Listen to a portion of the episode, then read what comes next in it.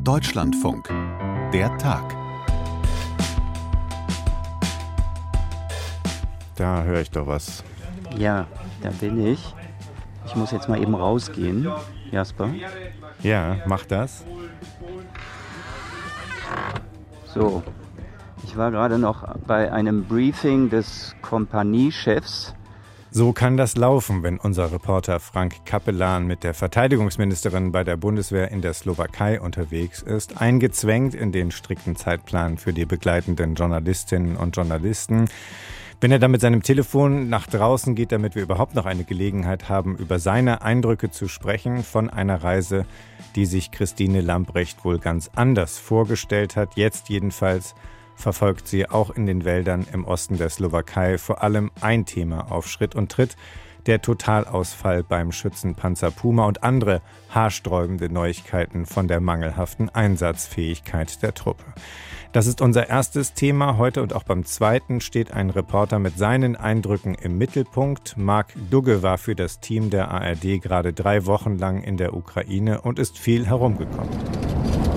Auf der Fahrt durch eine Gegend, die man derzeit lieber nicht bereisen sollte. Wir wollen Vitali Kalinischenko treffen. Der Agrarunternehmer lebt in einem Dorf, das gerade mal sechs Kilometer von der russischen Grenze entfernt ist. Die Gegend wurde am Vortag ganze 40 Mal beschossen. Für uns kann es aus Sicherheitsgründen nur eine Stippvisite sein, mit Helm und Schutzweste. Schmerz, Trauer, Entschlossenheit, Widerständigkeit, eine Gesellschaft im Krieg. Auch das ist der Tag hier im Deutschlandfunk an diesem 20. Dezember 2022. Tag 300 in Russlands Angriffskrieg gegen die Ukraine. Ich bin Jasper Barenberg. Also wir machen das jetzt unter relativ abenteuerlichen Bedingungen. Ja. Du kannst mich aber hören, ja? Ich kann okay. dich gut hören und sag uns doch erstmal, Frank, wo bist du gerade? Wo erreichen wir dich jetzt gerade in diesem Moment? Ja, ich bin im Osten der Slowakei, nicht ganz im Osten, es sind noch 200 Kilometer, wurde uns gerade gesagt, bis zur ukrainischen Grenze, aber wir sind immerhin 200 Kilometer ebenfalls östlich der Hauptstadt Bratislava und bin hier auf einem verschneiten Hügel in einem Bundeswehrcamp. Äh, das ist ein Containerdorf. Schau mich jetzt hier um. Hier weht die deutsche Flagge. Es gibt hier eine Feldpost. Ich habe gerade mit den Soldaten dort gesprochen. Also eine Feldpost gibt es immer noch. Hier kommen die Weihnachtsgeschenke an. Hier werden auch noch Karten geschrieben, wurde uns gesagt. Hier sind 260 äh, deutsche Soldaten stationiert, die zu einem internationalen Gefechtsverband gehören. Die trainieren hier mit Amerikanern, die Lead Nation, die Führungsnation sind die Tschechen, die Slowaken sind dabei, äh, Slowenen. Und äh, man bereitet sich hier also vor in der Slowakei auf einen Ernstfall, den wir hoffentlich nicht erleben müssen. Aber natürlich steht hier der Krieg Russlands gegen die Ukraine über allem. Und seit dem Sommer ist man hier in diesem Containerdorf vor Ort eben die deutsche Präsenz. Äh, die Ministerin ist auch hier, Christine Lamprecht. Äh, wir wurden gerade nach draußen in ein anderes Zelt gebeten. Äh, Christine Lamprecht redet gerade in diesen Minuten mit deutschen Soldaten. Sie hat die Presse dann, die mitreisenden Journalisten rauskomplimentiert, weil sie eben sagt, ich möchte wissen, wo der Schuh drückt und da soll offen gesprochen werden. Mhm. Diese ganzen Soldaten, 1300 sind es, glaube ich, insgesamt, sind dort als Antwort natürlich auf Russlands Überfall auf die Ukraine stationiert.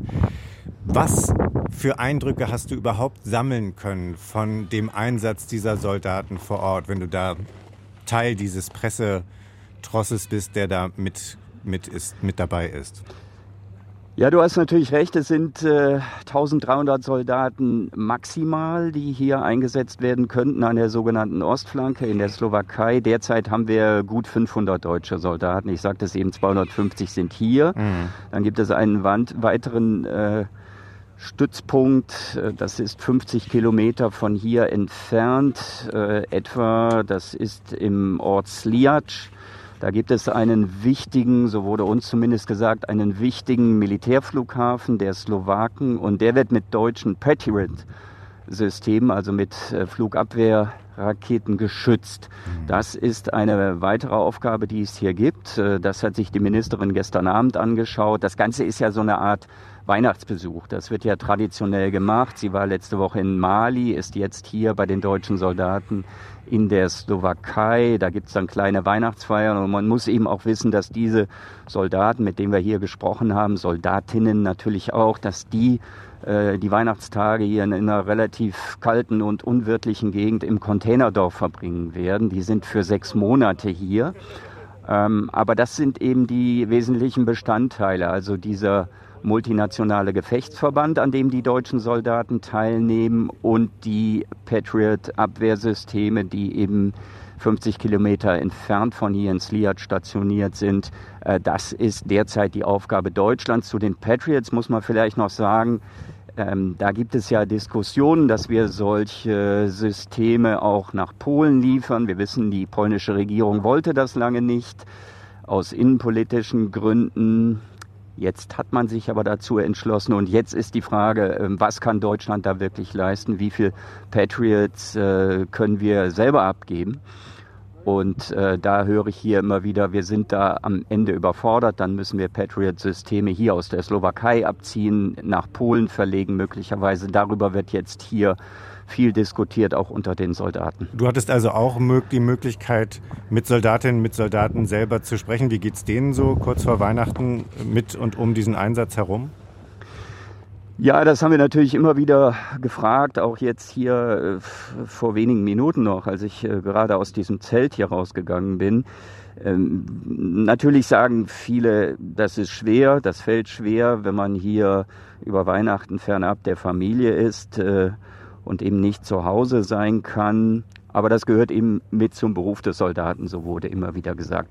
Was mich vor allen Dingen interessiert hat, was hat sich für Bundeswehrangehörige, für Soldaten seit dem 24. Februar, seit dem Kriegsbeginn eben verändert? Und ähm, wir müssen uns halt vor Augen führen, hier ist ein großer Truppenübungsplatz, also hier, wo ich jetzt stehe, ich schaue da hinunter auf äh, Felder, Waldgebiete, man hört immer wieder auch äh, Schüsse also hier wird gerade trainiert und ich habe mich eben gefragt, ähm, vor dem ganzen Hintergrund des Krieges und vor dem, was wir erlebt haben vor einigen Wochen im Osten Polens, ähm, wie wird das wahrgenommen unter den Soldaten? Wie hat sich eben der Beruf verändert? Wie groß ist die Sorge, dass eben aus einem Beschuss, äh, den wir da erlebt hatten in, im Osten äh, Polens, äh, dass da schnell und wir haben ja da viel darüber diskutiert, dass da schnell der Bündnisfall raus werden könnte. Eben, dass aus diesen Übungen, die hier stattfinden, dann schnell der Ernstfall wird. Mhm. Und äh, da sagen Soldaten immer, ja, es hat sich was verändert. Wir sind uns dessen bewusst. Ähm, wir sind jetzt wieder im Kalten Krieg. Das sind keine regionalen Operationen mehr gegen Terroristen. Das ist äh, nicht fernab wie, wie seinerzeit in Afghanistan. Aber wir sind halt Soldaten. Und ähm, ein Wort, was der Kompaniechef hier gerade gesagt hat, ähm, das ist bei mir hängen geblieben. Er hat gesagt, wir sind in Deutschland friedensverwöhnt gewesen in den vergangenen Jahren und Jahrzehnten. Und zum Beruf des Soldaten, das war schon eine harte Aussage, aber sie ist natürlich wahr, gehört auch das Sterben dazu. Und das war das, was er uns äh, auf diese Frage von mir gesagt hat. Hm. Die Möglichkeit des Krieges, die rückt halt näher, wenn man da im Wald steht und übt und weiß, es sind noch 200 Kilometer bis zur russisch-ukrainischen Grenze mit all dem, was passieren kann in dieser Region. Das kann man sich ja gut vorstellen. Wir müssen, äh, Frank, über den anderen ständigen Begleiter dieser Reise sprechen. Das war die Hiobsbotschaft. Äh, Im Grunde, als ihr losgeflogen seid, war das die Lage nach dem Wochenende, diese Meldung vom Kampfpanzer Puma. Bei einer Übung wurden 18 dieser teuren Fahrzeuge, dieser komplexen, teuren Fahrzeuge eingesetzt und alle 18 sind mehr oder weniger ausgefallen. Und mit, sozusagen mit dieser Hiobsbotschaft ist die Ministerin, äh, seid ihr alle zusammen dann losgeflogen. Äh, ist das das überschattende ständige Thema, ähm, diese, diese Puma-Debatte und die Prügel, die die Ministerin jetzt äh, auch bezieht aus dem parlamentarischen Raum? Ja, natürlich, ähm, ganz klar. Und das spielt äh, auch in den Gesprächen mit den Soldaten immer wieder eine Rolle und sie spricht das auch ganz offensiv an. Also als sie eben hier in das Zelt gegangen ist, ähm, wir sind übrigens auch Weihnachtsbäume aufgebaut, also man versucht das ein bisschen friedlich, fröhlich, festlich zu machen. Da hat sie gesagt, tut mir leid, ich komme ein bisschen spät, ich musste gerade noch wichtige Telefonate führen und äh, Sie können sich schon denken, worum es da ging. Es ging natürlich um den Puma. Und äh, man hat gemerkt, wie angefasst auch Christine Lamprecht ist. Ähm, und ich würde sagen, man kann ihr vieles vorhalten, aber daran hat sie nun wirklich keine Schuld. Das ist sicherlich, und das wird von vielen Seiten hier so gesehen und bestätigt, das ist ein Versagen auch der Industrie. Und da die Telefonate, die sie da führt, führt sie sicherlich mit äh, Kraus Maffei Wegmann und mit Rheinmetall.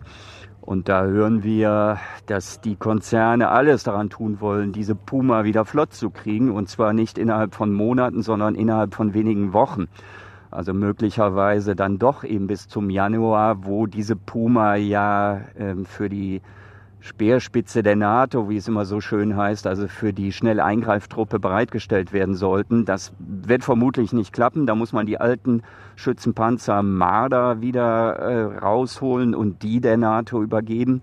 Aber natürlich ähm, bleibt, so kann man sagen, bleibt der Ministerin auch nichts erspart. Äh, das kann man ihr sicherlich nicht persönlich ankreiden und sie versucht jetzt den Schaden zu begrenzen hat aber auch äh, gedroht, dass man äh, aus der Puma-Beschaffung aussteigen wird. Und da stehen natürlich Milliardengeschäfte auch für die Konzerne äh, auf dem Spiel. Der Aktienkurs ist schon runtergegangen. Also da wird man sicherlich seitens der Industrie alles versuchen, äh, diese Pannen zu beheben. Ähm, ob das gelingen wird, ist eine andere Frage. Aber natürlich äh, deine Ausgangsfrage, das äh, überschattet hier alles bei diesem Besuch. Und es trifft die Ministerin natürlich hart. Und äh, du hast sicherlich recht, wenn du sagst, das ist viel ja auch Erbschaft aus früheren Zeiten. Ich glaube, über den äh, Schützenpanzer Puma, da gibt es Debatten und äh, Probleme schon seit 10, 15 Jahren. Wenn ich das richtig weiß, geht es ja um die Einsatzbereitschaft dieses dieses neuen Panzers als Ersatz für den alten Marder, der jetzt erstmal noch herhalten muss für jetzt die unmittelbar nächsten Aufgaben im Januar. Du hast gesagt, die, die Ministerin wirkt angefasst. Das kann man sich ja leicht vorstellen. Wie geht sie mit all dieser Kritik um? Sie ist ja jetzt die politisch Verantwortliche.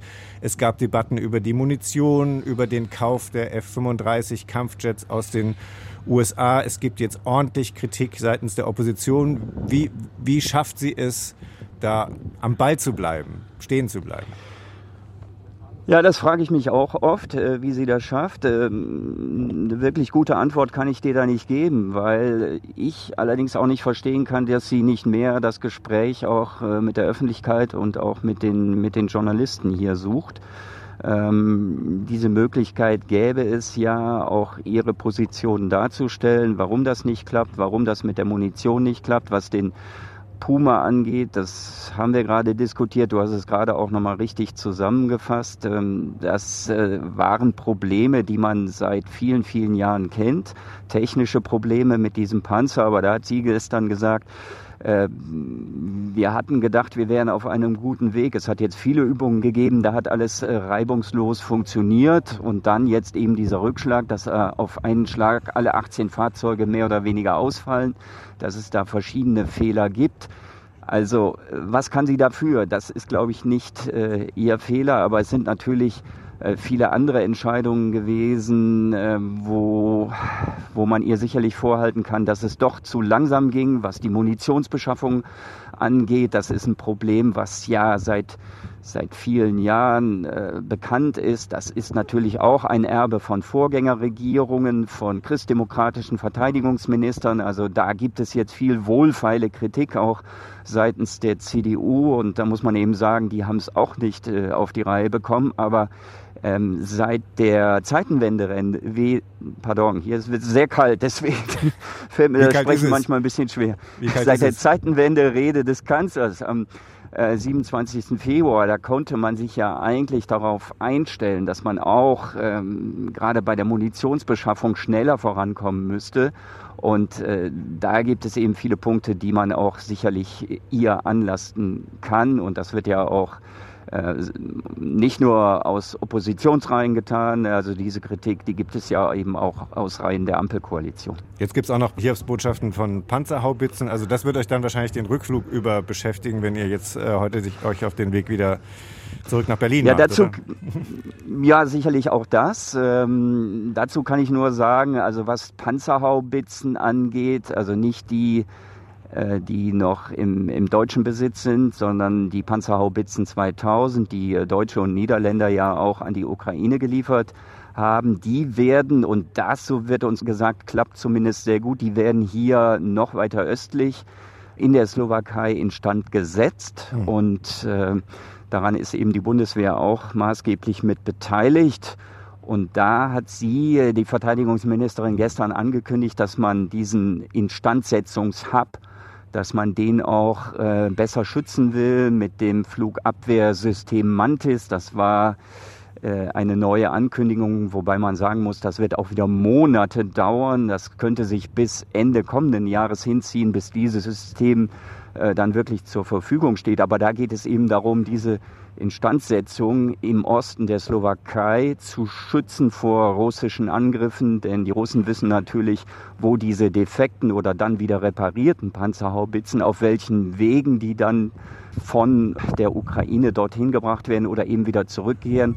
Und da muss man sich eben darauf äh, einstellen, dass äh, solche Ziele dann auch bombardiert werden. Da hat sie eben jetzt auch Unterstützung und Hilfe an geboten. Aber wie gesagt, das wird noch dauern und ähm, zumindest die Patriot Flugabwehrraketen, die sollen dann bis Ende kommenden Jahres hier in der Slowakei auf jeden Fall stationiert bleiben. Das hat sie ihrem slowakischen Amtskollegen äh, Jaroslav Nat gestern mitgeteilt. Eine Bundesverteidigungsministerin, die alle Hände voll zu tun hat und ein leicht verfrorener Korrespondent. Frank, vielen Dank für deine Zeit. Komm zurück ins Warme und guten Flug zurück. Alles klar, danke. Bis dahin. Tschüss. Ich kann nicht sagen, dass ich Angst habe, aber du darfst eben nie an einem Ort bleiben. Früher bin ich einfach an die Grenze gefahren, um meine Felder zu besuchen. Jetzt musst du alles ganz genau planen. Überprüfen, wohin du fährst, mit welcher Ausrüstung. Du musst mit Militärberatern sprechen, ob da Minen sind oder nicht, damit man die Arbeiter nicht in den Tod schickt. Das war ein schlechtes Jahr. Das kommende wird noch schlimmer. Eine Stimme ganz aus dem Osten der Ukraine, aus Sumi nur ein paar Kilometer von der russischen Grenze entfernt. Drei Wochen lang war Mark Dugger als Reporter für die ARD im Land unterwegs, auch in Kiew, auch ganz im Westen, in Lviv. Und jetzt kann ich mit ihm sprechen. Hallo Mark. Hallo Jasper. Das letzte Mal hast du mir gesagt, warst du im Sommer in der Ukraine. Jetzt ist es dort Winter. Ich stelle mir vor, das war schon ein ziemlicher Kontrast. Wie ist es dir gegangen? Ja, das ist ein ziemlicher Kontrast. Erstmal sind die Sommernächte lau und warm in der Ukraine gewesen im Juli. Es gab in Kiew auch ähm, ganz wenige Raketenangriffe. Es war eigentlich dort recht ruhig. Und das galt auch für weite Teile des Landes. Ähm, und äh, das hat sich komplett geändert. Jetzt ist es sehr, sehr dunkel, noch dunkler als durch die Jahreszeit, natürlich durch diese ganzen Stromausfälle. Und ähm, es ist kalt, es ist ähm, einfach auch gefährlicher geworden. Es kommen fast täglich in den letzten Tagen kamen Angriffe auf, auf Kiew beispielsweise. Und äh, das macht natürlich auch was mit der Atmosphäre. Seit Wochen nimmt Russland ja alles unter Feuer, was die Bevölkerung, was die Menschen dort im Grunde am dringendsten brauchen. Ähm, Strom, Wasser, Wärme. Wie verheerend hast du das erlebt jetzt bei deinem Besuch?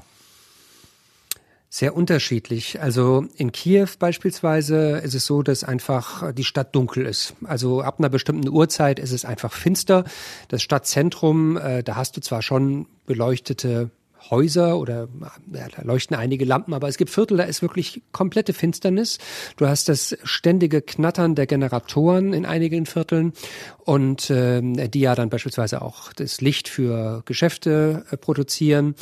Ähm, und ähm, dann aber auch in anderen Teilen des Landes, in Sumi beispielsweise, wo ich auch deswegen hingefahren bin, weil dort die Stromausfälle besonders heftig sind, ähm, dort ist es wirklich finster, finster, finster. Und wenn dann noch Regenwetter dazu kommt, äh, die Sonne sowieso um drei 4, 4 Uhr eigentlich verschwindet, ähm, dann wird's wirklich trist. Und äh, du hast dann äh, auch abends wirklich ein ganz banales Problem, zum Beispiel die Straßenbeleuchtung und die Ampeln. Also die Ampeln fallen auch aus. Das heißt, es kommt zu Unfällen. Man muss super vorsichtig sein, wenn man da unterwegs ist. Ich habe auch selber dann Unfälle gesehen, wo Autos ineinander gerauscht sind. Und äh, alles verkriecht sich so gefühlt äh, nach Hause, was nicht heißt, dass es da sehr viel angenehmer ist. Ähm, ja. Genau. Ja, also manche haben halt dann tatsächlich auch keine Heizung äh, oder auch kein Wasser gehabt jetzt in den letzten Tagen. Ähm, dann hast du Menschen, die sitzen da unter sechs Wolldecken irgendwie in der eiskalten Wohnung. Ich hatte jetzt in den Tagen, als ich da war, ging's noch mit den Temperaturen, aber jetzt wird's wieder kalt und, ähm, und man will sich gar nicht vorstellen, wie das jetzt im Laufe des, des Winters so sein wird. Mhm. Und dann kommen ja, du hast es angesprochen, fast tägliche, täglich Angriffe hinzu. Nun haben wir alle gelernt, dass die Ukraine so gut militärisch aufgestellt ist, dass die viele von diesen Raketen abfangen können, von diesen mhm. Drohnen abschießen können. Aber ich stelle mir halt vor, die Bedrohung bleibt ja und die Überlegung, der Gedanke im Kopf, jede Sekunde könnte es einen Angriff geben. Äh, trotz mhm. aller Warnsysteme, die ja da auch jeder auf dem Handy hat, offenbar. Gib uns mhm. doch ein Gefühl dafür, wie gehen die Menschen dort und wie gehst letztlich auch du mit dieser im Grunde genommen Lebensgefahr äh, in jeder Sekunde um? Also ich habe das sehr unterschiedlich äh, wahrgenommen. Manche Leute sind dann wirklich sofort in den Luftschutzkeller gegangen, wenn, wenn der Alarm losging. Und manche Leute haben das einfach weitgehend ignoriert, ähm, weil sie so eine Art, ähm, ja, so, ja, so einen Sarkasmus haben und, und so eine Art äh, Fatalismus. Äh, wenn es mich trifft, dann wird es mich halt treffen, so nach dem Motto, ich kann nicht alle paar Stunden wieder in den Luftschutzkeller rennen. Aber ich habe schon gemerkt, dass jetzt in, in der letzten Zeit dann doch die Menschen wieder mehr ähm, äh, Vorsicht haben walten lassen, einfach weil die Abstände, ich habe jetzt gesagt, es waren wirklich viele Angriffe, aber davor waren auch immer wieder größere Abstände. Also es gab ein paar Tage auch so eine komische, gespenstische Ruhe. Das heißt, man ahnte, da kommt jetzt was und dann kommen auch so die ersten Hinweise über die sozialen Netzwerke. Achtung, da braut sich was zusammen, da werden Flugzeuge offenbar beladen und Aktivitäten in den Nachbarländern und auf dem Schwarzen Meer tut sich auch was auf den Flugzeugträgern. Also es ist, ähm, da ist, ähm, das ist dann so ein bisschen, es geht so von Mund zu Mund und dann sind die Leute in gespannter Erwartung, was da wohl kommen mag. Und jetzt auch am Freitag, es war ja wirklich die größte Angriffswelle, die wir jetzt seit geraumer Zeit hatten. Ähm, da waren dann alle auch so doch äh, sehr, sehr beunruhigt, habe ich so wahrgenommen. Da waren die Straßen dann tatsächlich auch mal leer und die Leute waren unten in den Metroschächten, um sich da, äh, um da Schutz zu suchen, bis dann wieder Entwarnung gegeben wird. Da muss ich jetzt aber doch dich persönlich sozusagen fragen. Hast du dich sicher gefühlt in dieser Zeit? Ich finde, ähm, das ist, ist keine, es ist, glaube ich, ein ziemlich trügerisches Gefühl. Ich hatte manchmal so das Gefühl, na ja, der Raketenschirm, der funktioniert ja wohl einigermaßen. Also 80 Prozent der Raketen werden abgefangen. Die meisten Ziele sind ja auch Infrastrukturziele, muss man sagen. Also Kraftwerke, Wärmekraftwerke, Elektrokraftwerke, Umspannwerke. Ähm, aber es kann halt auch immer daneben gehen oder es können Trümmer von, äh, vom Himmel fallen. Ja, ist ja auch letzte Woche passiert in Kiew, dann ist eine Drohne abgeschossen worden, aber dieser Drohnenkörper ist dann mit dem Sprengstoff drin auch nach unten gekracht und in ein Haus, in ein Häuserdach rein, dort explodiert, dann sind die Fensterscheiben auch nebenan zu Bruch gegangen. Das kann natürlich jederzeit passieren. Und ich hatte jetzt auch in meinem Hotel mein Zimmer im obersten Stockwerk und um mich herum tatsächlich auch viel Fen Fensterfront, schöner Ausblick auf der einen Seite, auf der anderen Seite denkt man, ja, wenn es jetzt draußen kracht, ähm, dann ist das hier kein guter Ort, um hier zu sein. Ja. Und deswegen bin ich auch sofort, immer wenn äh, jetzt Luftalarm war, dann auch in den in die Lobby unten gegangen oder in den Keller, um mich da ähm, ja, um da Schutz zu suchen. Und manchmal habe ich dann auch tatsächlich schon auch die Explosionen gehört und dann bin ich noch ein bisschen schneller an die Treppen runtergelaufen. Mhm. All das ist schlimm genug, besonders heftig umkämpft, militärisch umkämpft sozusagen am Boden. Das ist ja im Moment ein paar hundert Kilometer weit entfernt von Kiew im Donbass. Von hier wirkt das natürlich noch mal ein Stück weiter. Wie gehen die Menschen dort damit um, dass sie jeden Tag auch in Kiew lesen, hören, erfahren, dass im Donbass weiter jeden Tag gekämpft wird und jeden Tag Soldaten sterben? Es ist ja so, dass viele Menschen auch einfach Angehörige dort haben, die dort entweder kämpfen oder, oder sonst sind, auch um zu helfen. Also die Menschen sind schon verbunden mit dem, was, was im Donbass passiert. Es gibt ja so einen Ort, an dem sich das alles momentan so kristallisiert, die Stadt Bachmut, die wird seit äh, Wochen und Monaten heftig umkämpft und es geht kaum einen Meter vor noch zurück, also ein erbitterter Stellungskrieg, wo viele Menschen sterben. Man weiß nicht genau, wie viele es sind, aber ähm, aber es passiert. Und insofern ist natürlich auch das Leben in der Hauptstadt gebremst. Also ich habe das im Sommer schon wahrgenommen, dass man beispielsweise jetzt nicht ähm, über die Stränge schlägt, man geht nicht tanzen oder äh, lässt es sich sozusagen demonstrativ gut gehen, äh, sondern es ist alles mit einer ja, mit einer gewissen Getragenheit, mhm. das Leben. Und die Leute fiebern schon mit mit dem, was da passiert. Und jeder weiß natürlich auch, das ist momentan der Ort, wo es am allerschrecklichsten ist. Und auch in der Stadt Cherson beispielsweise, die ja auch jetzt befreit werden konnte, kürzlich von den ukrainischen Truppen. Auch dort, was die Menschen dort durchgemacht haben in den Monaten der russischen Besatzung und auch jetzt noch durchmachen, denn die Stadt ist ja weiterhin unter Beschuss, ähm, das ist einfach furchtbar. Mhm. Besatzung ist eigentlich ein ganz gutes Stichwort. Ähm, wenn wir jetzt nach Sumi ganz in den Nordosten schauen, auch da bist du hingefahren. Das ist wenige Kilometer von der russischen Grenze entfernt. In deiner Reportage hast du gesagt, also das geht mhm. nur mit Schutzweste und Helm und es geht auch nur für einen kurzen Augenblick. Du bist dorthin gefahren, du hast das angedeutet, weil dort der mhm. Krieg mhm. im Alltag, wenn man das überhaupt so sagen darf, noch ein Stück näher ist? Ja. Genau, also es ist tatsächlich so, es ist, ähm, ich wollte aber wissen, wie lebt sich da oben direkt an der russisch-ukrainischen Grenze. Ähm, es ist ja eine Front, die bei uns eigentlich nie in die Medien kommt. Wir gucken alle ja auch gewissen Recht auch nach Bachmut oder nach Cherson, wo die Kämpfe am intensivsten sind. Aber es gibt eben andere Gebiete in der Ukraine, wo auch jeden Tag Beschuss ist, wo auch Menschen leiden und wo auch Menschen sterben. Jetzt ist das da oben in Sumi nicht ganz so schlimm, aber ähm, es ist trotzdem so, dort, wo ich war in der Region, die war am Tag zuvor 40 Mal beschossen worden. Es liegen viele Minen herum und andere explosive Gegenstände. Als ich dort war, ist zum Beispiel ein 15-jähriger Junge ums Leben gekommen, als eine Granate neben ihm eingeschlagen ist. Er war gerade auf dem Fahrrad.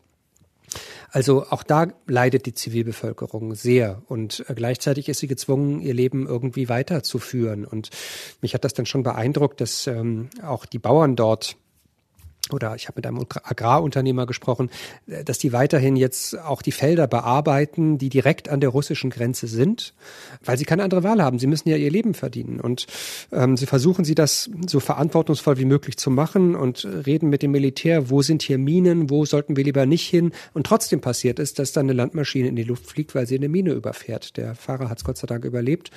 Aber ähm, weißt du, wenn du dann ins Krankenhaus da gehst in Sumi und auch die Menschen siehst, die ähm, teilweise verstümmelt sind, die, die schwere Verletzungen haben, dann wird dir klar, dass wir reden immer nur über die Toten in diesem Krieg und wir reden eigentlich viel zu wenig über die Menschen, die für ihr Leben gezeichnet sein werden, sei es physisch oder auch psychisch. Äh, und diese Verheerungen, die dieser Krieg jetzt schon hinterlässt, obwohl er erst ja acht Monate her, hm. alt ist. Du hast einen äh, verwundeten Soldaten dort getroffen in diesem Krankenhaus, der einen Fuß verloren hat. Genau, das war ein 21-jähriger Mann, ähm, echt noch ein, ja, Grünschnabel, wenn man so will. Also äh, hat bis vor kurzem noch in der Mine gearbeitet, auch in der Region Donetsk und hatte sich dann beim Militär gemeldet, ist dann in einem Spättrupp gewesen, abends durch die Gegend gelaufen, um Aufklärungstrupp sozusagen, und ist da über eine Mine gelaufen im Schnee. Ähm, und äh, dann hat es ihm leider eben den Fuß äh, weggehauen und er sitzt jetzt da mit einem Verband um, um das Bein und äh, sagt halt auch, für mich ist der Krieg jetzt erstmal als Soldat vorbei, ich kann jetzt nicht mehr kämpfen und mein Leben geht gerade erst los. Jetzt muss ich überlegen, was, was kann ich dann eigentlich in meiner Lage künftig tun? Mhm. Und ähm, das, das geht einem schon zu Herzen. Mhm. Schlagen wir von da noch den Bogen ganz ans andere Ende des Landes, ganz in den Westen nach Lviv. Haben wir auch häufiger schon mal berichtet, weil es dort eben auch so ist. Das Land, äh, die Stadt ist nicht unmittelbar betroffen, aber der Krieg spielt in allen möglichen Hinsichten natürlich äh, im Alltag eine große Rolle. Ist das aber mhm. trotzdem mhm. wieder ein ganz anderes Bild, was du da zeichnen kannst, als eben so nah an der russischen Grenze? Ja, also sie haben viel weniger Beschuss, es kommen viel weniger Raketen an und Lviv gilt so als ja, einer der sichersten Großstädte, sagen wir mal, in der Ukraine, ist ja auch unweit von der polnischen Grenze entfernt. Und trotzdem, es kommen auch Raketen an und es kommen auch viele, viele Flüchtlinge an, traumatisierte Menschen. Die Stadt hat ungefähr 700.000 Einwohner. Seit Kriegsbeginn sind jetzt nochmal 150.000 Flüchtlinge dazugekommen aus anderen Teilen der Ukraine. Das heißt, die Stadt ist voll ich war neugierig darauf, wie der Krieg zu spüren ist. Und er ist zu spüren einerseits dadurch, dass tatsächlich auch es finster ist abends. Auch da laufen überall die Generatoren. Ähm, aber wenn du da auf den Friedhof gehst, und äh, das hat mich wirklich sehr beeindruckt, da ist ein neuer Friedhof aufgemacht worden. Da soll auch ein Mahnmal entstehen für die ukrainischen Soldaten, die seit der Invasion gestorben sind. Und da kommen jeden Tag Gräber dazu. Da wird konstant ausgehoben.